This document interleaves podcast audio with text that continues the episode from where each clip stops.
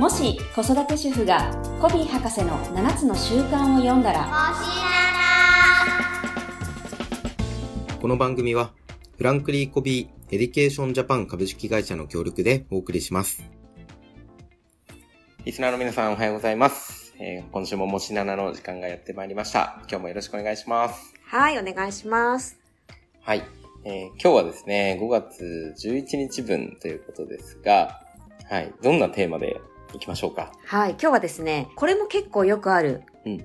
テーマだなっていうふうに思うんですけど、はい。仕事と家庭を両立するための考え方。おー、なるほど。うん、今の時代にぴったりなテーマですかね。そうですね。うん。うん。さっきちょっと調べたら、統計出ていて、うん。2020年のデータだったんですけど、はい。共働き世帯がもう約7割っていう形で、7割。はい。うん、増えてますね。そうですよね。うんどんどん増えているなという状況で、うんまあそういう中でまさにぴったりなテーマ、仕事と家庭を両立するための考え方。うん。これ大事ですよね。大事ですよね。うん。っていうかもう、みんなここが一番大きな課題というか、うー。うんん。なんじゃないかなと思います。そうですよね。よくワンオペがとかっていう話でそうそう。聞きますようね。ん。どうなんですか？でもコロナでリモートワークが増えて、うんちょっとワンオペ軽くなったとかそういう話はないんですかね？いや、でもね、逆に大変っていう話もありますよね。あー。うん。なるほど。そう。ねやっぱり子供たち、特に小さい子供が周りにいると、そんな仕事集中してできないですしね、どうしても。確かに確かにそうですね。逆に外に行く方が楽っていうのもあると思います。うんん。そういうことですね。そう。ただなんかその保育園に預けて電車乗ってっていうのがなくなるのは、まあそれはそれで本当ありがたいんでしょうけどね。なるほどですうね。ん。まあだからまあ何にしてもメリットデメリットってあるじゃないですか。確かに。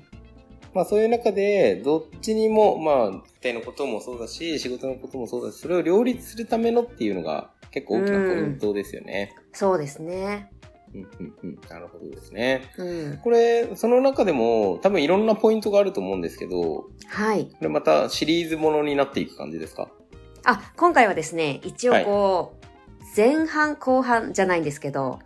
まあ、今回と次回。はい。で今回はですなるね、えーどちらかというと、まあ、時間管理、タイムマネジメントにフォーカスをしてお伝えしたいなと思います。おー、なるほどですね。うん7つの習慣らしい。そうなんです。今回はね、もう、すごい7つの習慣っぽいお話かなと思います。なるほどですね。でもこれができたら本当に幸せ、ハッピーですもんね。そうですよね。うん。うーん。どっちも大事にしたいっていう女性増えているっていうのがすごい素敵なことで、うん。はい。そこに対してポイントがあるっていうところですよね。うん。ぜひ早速中身も聞いていきたいなと思いますが、はい。はい。一つ目は役割を明確にする。はい。そうなんですで。はい。役割ってどうでしょうね？皆さん、この言葉ってうん。よく使いますかね？役割。うん。でもなんかパッとイメージは湧きますよね。湧きますかね？うん。うん。お母さんとしての役割とか、仕事でも役割って、こうポジションだったりとかありますもんね。うんうんうん。そうですね。あの、まさに本当そういうことなんですけど、まあ、特に女性はね、まあ、はいもちろん男性もそうだと思うんですけど、ええ結構やっぱ役割が多いですよね。確かに。うん。本当にその母としての役割、お母さんとして、うん。妻としてっていうのももちろん。ありますしね。はい。あとはやっぱりその会社の中で、うん。それぞれ皆さんこうポジションについている中で、うん。会社の中での役割もあるし、はい。あとはご両親が健在な人は、娘としての役割もあるし、おー、なるほ兄弟がいたらね、姉としてとか妹ど。として。とか、あとはい地域の中でもね、こう役割、婦人会とか結構あるじゃないですか。うん、うん。ね、あと学校でこう PTA やってるとか、はい、はい、だからは結構皆さんね、いろんな役割持ってると思うんですよね。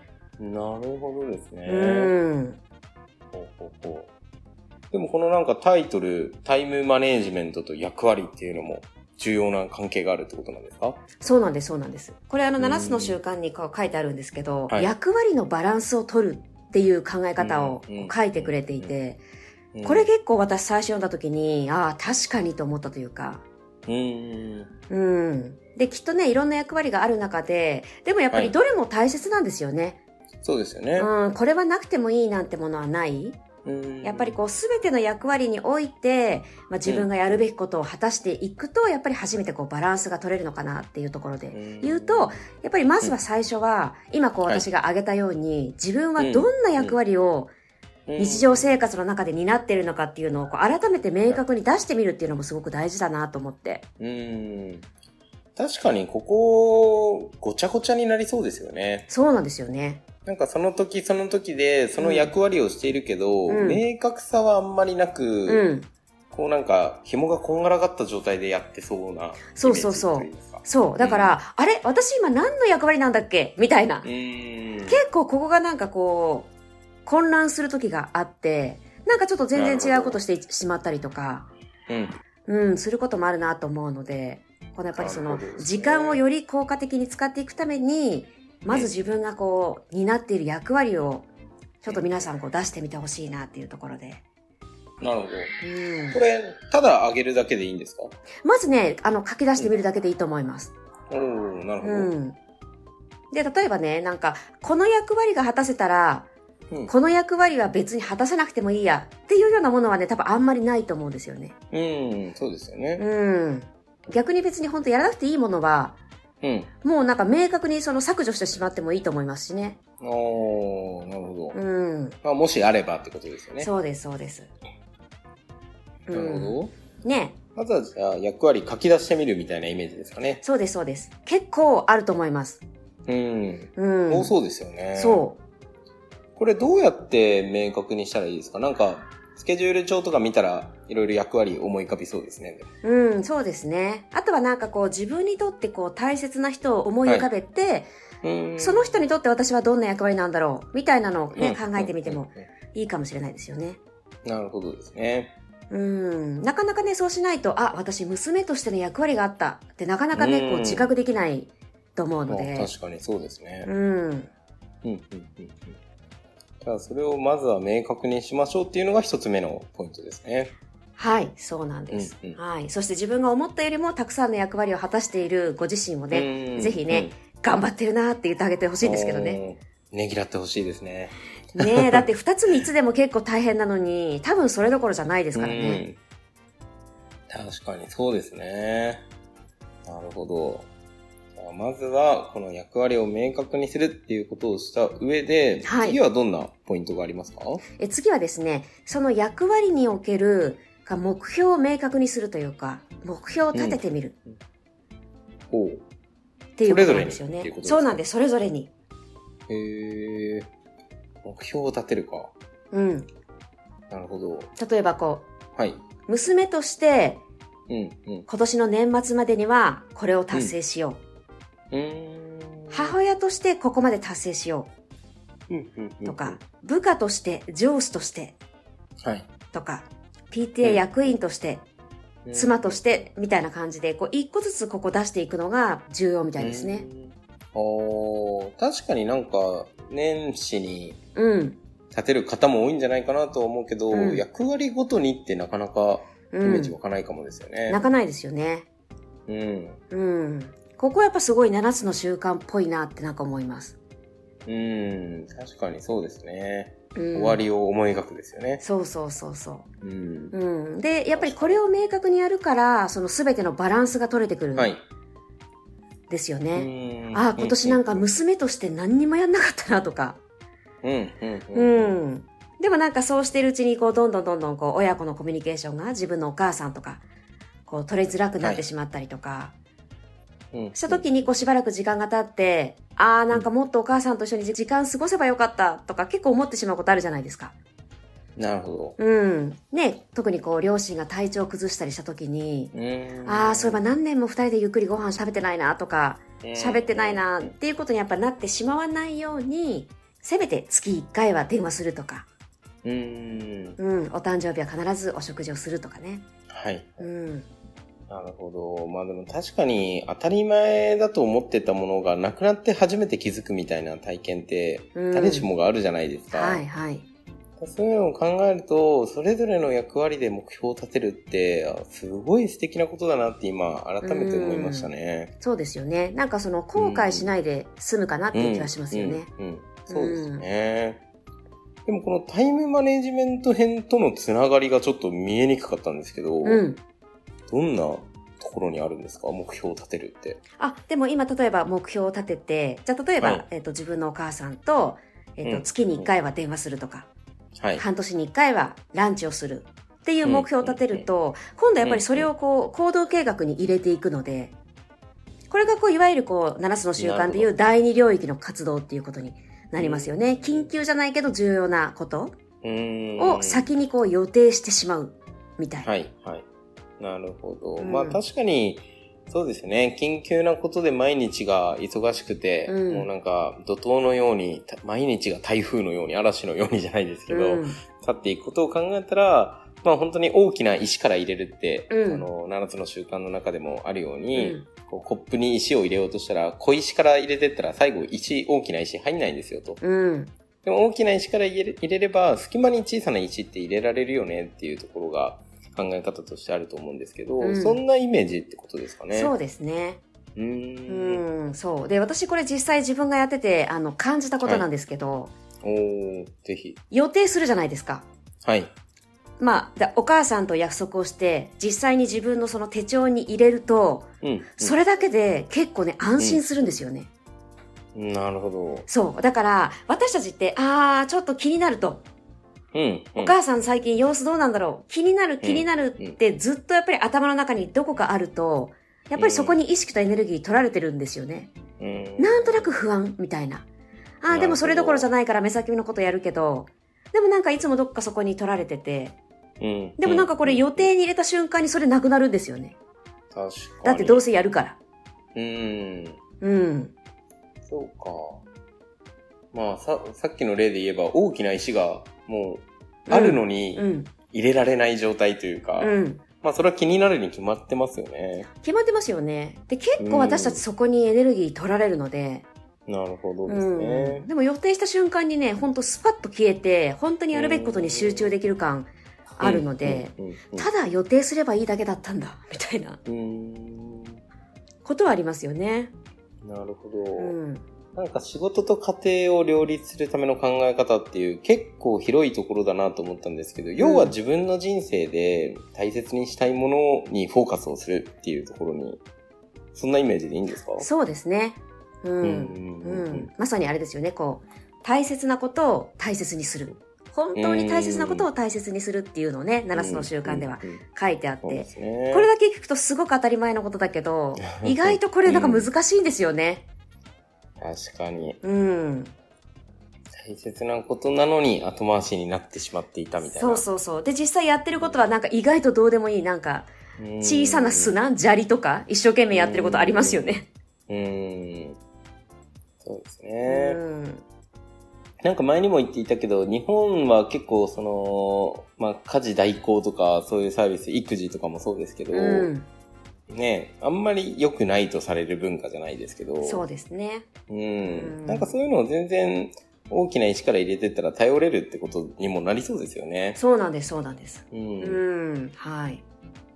なんか、結構ね、Facebook とか SNS とか見ていると、記念日にね、子供を預けて、えー食事に行きましたみたいな写真が上がってる夫婦とかうん。結構見かけるんですけど、はい。なんか賛否両論あるみたいな。そうか。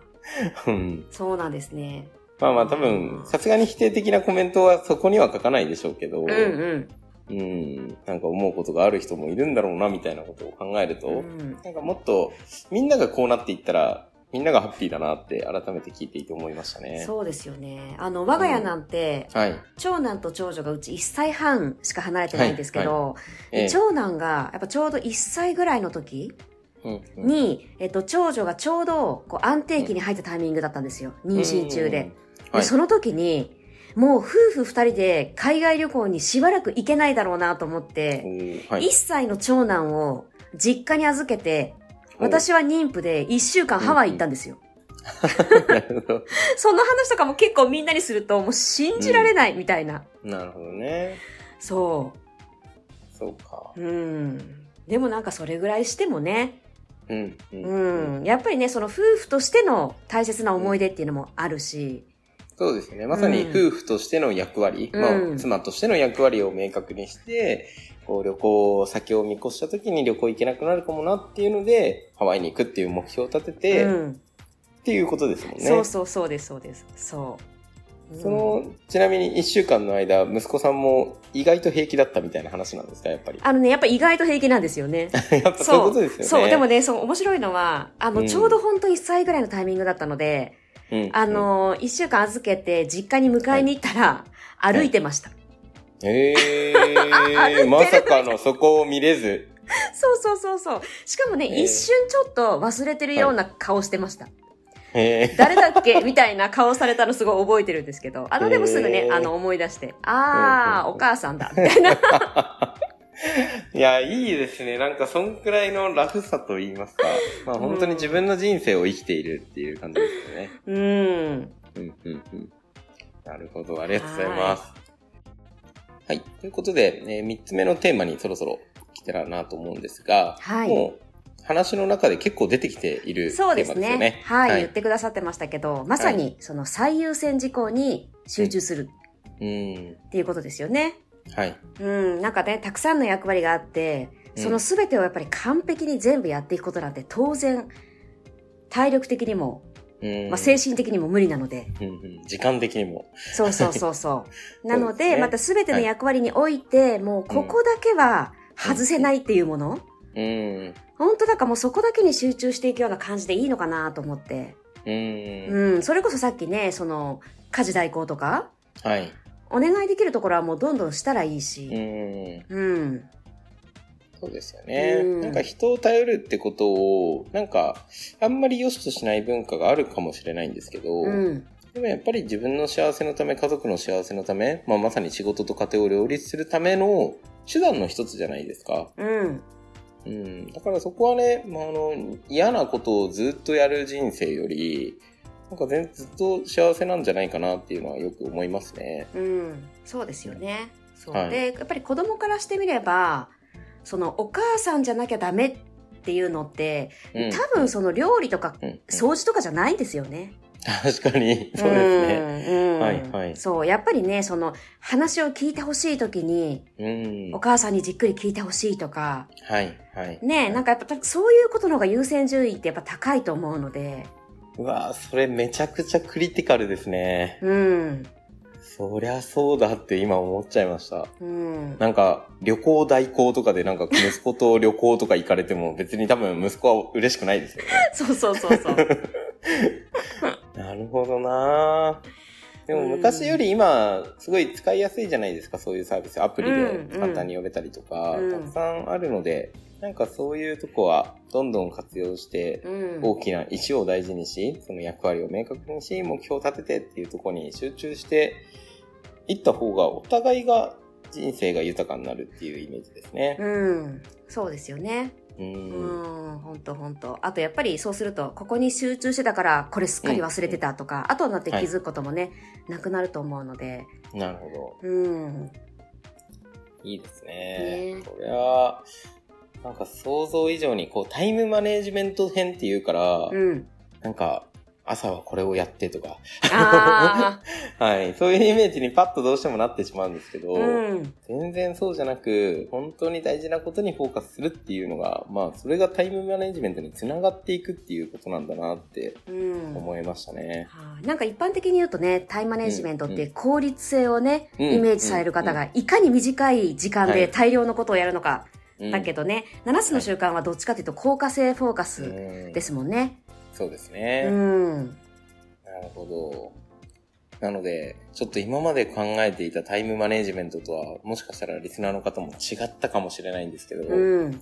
ぜひここは書き換えていってもいいものかもしれないですね。そうですね。本当だからなんか一言で言うと本当何が大切ですかっていうところですね。そこに戻ってきますね。ここは。うん。うんうんう。うんん。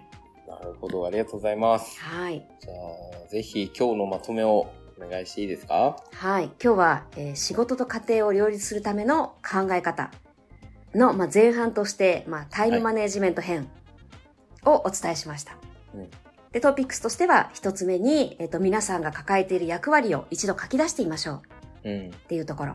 と、えー二つ目に、その役割における目標をうん立てる、明確にするっていうところ。と、三つ目、最優先事項に集中する。